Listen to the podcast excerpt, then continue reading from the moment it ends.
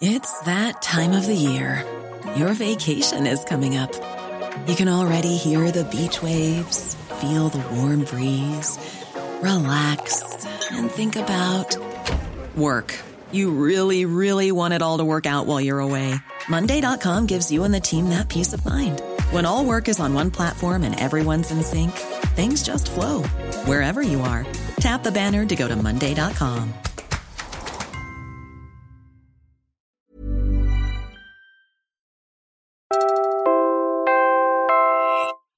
You're listening to Puma Podcast.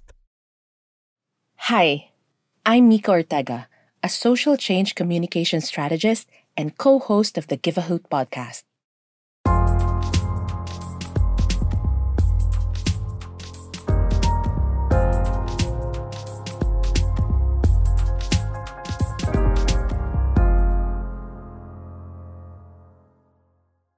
My journey into human rights work is both deeply personal and admittedly bleak.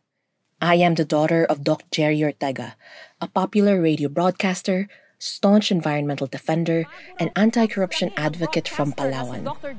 He was killed in 2011 for exposing the Malampaya Fund misuse.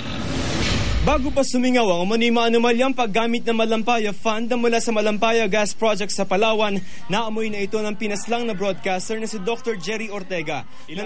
Over the past 12 years, I have worked tirelessly alongside human rights groups, democracy advocates, journalists, and civil society in our pursuit of justice. This period has taught me the immense power of public opinion in driving societal reform. I can personally vouch for the unwavering efforts of rights groups in defending the freedoms we all enjoy today. But the duty of promoting and protecting everyone's rights is everyone's responsibility. As George Orwell once wrote, if public opinion is sluggish, inconvenient minorities will be persecuted, even if laws exist to protect them. In a democracy, it is in our best interest to engage more people and invite them in. From 2020 to 2022, WiseOwl, a consultancy firm specializing in communication for social change, embarked on an intensive multi method qualitative study. Our goal was to gain a deeper understanding of what we call the movable middle the typical target audiences of social change advocates. We explored their behaviors, habits, their understanding of issues, and their attitudes towards rights based messages and actions. This research was made possible with the support of the Asia Foundation. We also collaborated with two key partners Thinkscape Research, a full service market research agency, and Sinenstrat. Together, we conducted a range of research activities, including focus group discussions, in depth interviews, social listening, and rights based social media prototyping. Pero teka teka, sino ba ang movable middle? As the name suggests, the movable middle are those who sit in the middle of a spectrum of receptiveness to human rights messages and positive social change. They are movable in the sense that their mindset and attitudes can be influenced either way towards those resisting the complete fulfillment of human rights or towards the vocal advocates for the respect and protection of human rights. And speak up. We cannot allow martial law to happen again. We cannot allow repression to happen again. In the realm of political communication, the movable middle are often referred to as the persuadables. Let's break them down into four main personas. First, the woke observers. These individuals are the most receptive to human rights messaging. They stay informed, actively engage in discussions, and are keen to form their own opinions on various issues.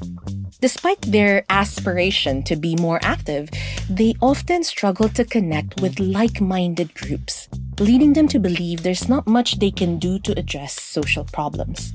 Interestingly, in the 2022 elections, it was the woke observers who were motivated to participate. However, the election results left them feeling cynical, causing them to retreat into non participation. Never in my life thought that I'd be living in another Marcos presidency. uh, this is very depressing, honestly. Second, questioning avoiders. These are people who are actively informed but lack confidence in their knowledge. They seek answers to help them synthesize ideas into definite opinions by discussing issues within their close circles. However, they tend to avoid engaging in public discussions. Third, stress dodgers. These individuals are focused on their family, friends, and immediate community. They gravitate towards positivity and withdraw from external stressors. They prefer not to worry about the nation's problems and refrain from posting or commenting to maintain positive vibes. Lastly, the defensive supporters.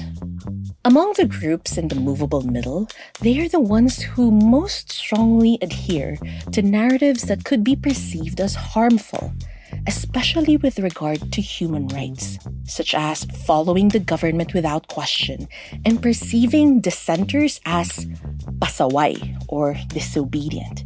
They may even actively defend these narratives. Yes, defensive supporters are among the persuadables. Let's delve into the core values that the movable middle hold dear. Faith or a belief that God is the source of all things and that everything in life happens according to his will. Religious teachings serve as their guide in discerning right from wrong. Compassion or the ability to empathize with others by putting themselves in someone else's shoes. Community or a commitment to helping others and working together for the common good. Three days after the Maginhawa Community Pantry went viral on social media, donations came in droves. So now. When it comes to terms like human rights or karapatan, the movable middle associates these with justice for victims of extreme crime and harsh punishment, as well as with protest actions. This suggests their understanding of human rights is largely shaped by high profile cases and public demonstrations. Conceptually, human rights are linked with respect and acceptance, encapsulated in the phrase, walang maaapakan, or no one gets stepped on. However, when viewed through the lens of real life experiences, human rights are often associated with violations. Interestingly, the definition of karapatan is practically interchangeable with kalayaan or freedom, with the key distinction being that human rights are derived from the law to ensure no one is harmed. The movable middle often view human rights as ideal, but distant from their daily lives. They perceive these rights as external, granted by the government rather than inherent to their existence. Furthermore, they often feel too small and uninformed to engage in rights discourse, highlighting a potential barrier to their active participation in human rights advocacy. The study underscores the importance of making human rights more relatable and personal, and empowering individuals to see themselves as active participants in promoting and protecting these rights. Stay tuned for part two, Moving the Middle, where we will delve into areas where we can make a significant impact. Again, I'm Mika Ortega, co host of the Give a Hoot podcast. This episode was written by me with substantial contributions from Oya Ariola and Jo Zanada. Our executive producer is Jill Caro, our senior news editor is Veronica Uy, and our audio editor is Freddy Blanco. To delve deeper into our study, I invite you to visit WiseOwl's website at wiseowl.ph. Don't forget to check out our podcast, Give a Hoot, available on Spotify, Apple Podcast, Google Podcast, or wherever you get your podcast. If you enjoyed this episode, please give us a five-star rating on your podcast app. At para sa mga mahilig manood sa YouTube, Puma Podcast na rin po kami doon. Just search Puma Podcast and subscribe to our channel. Salamat sa pakikinig.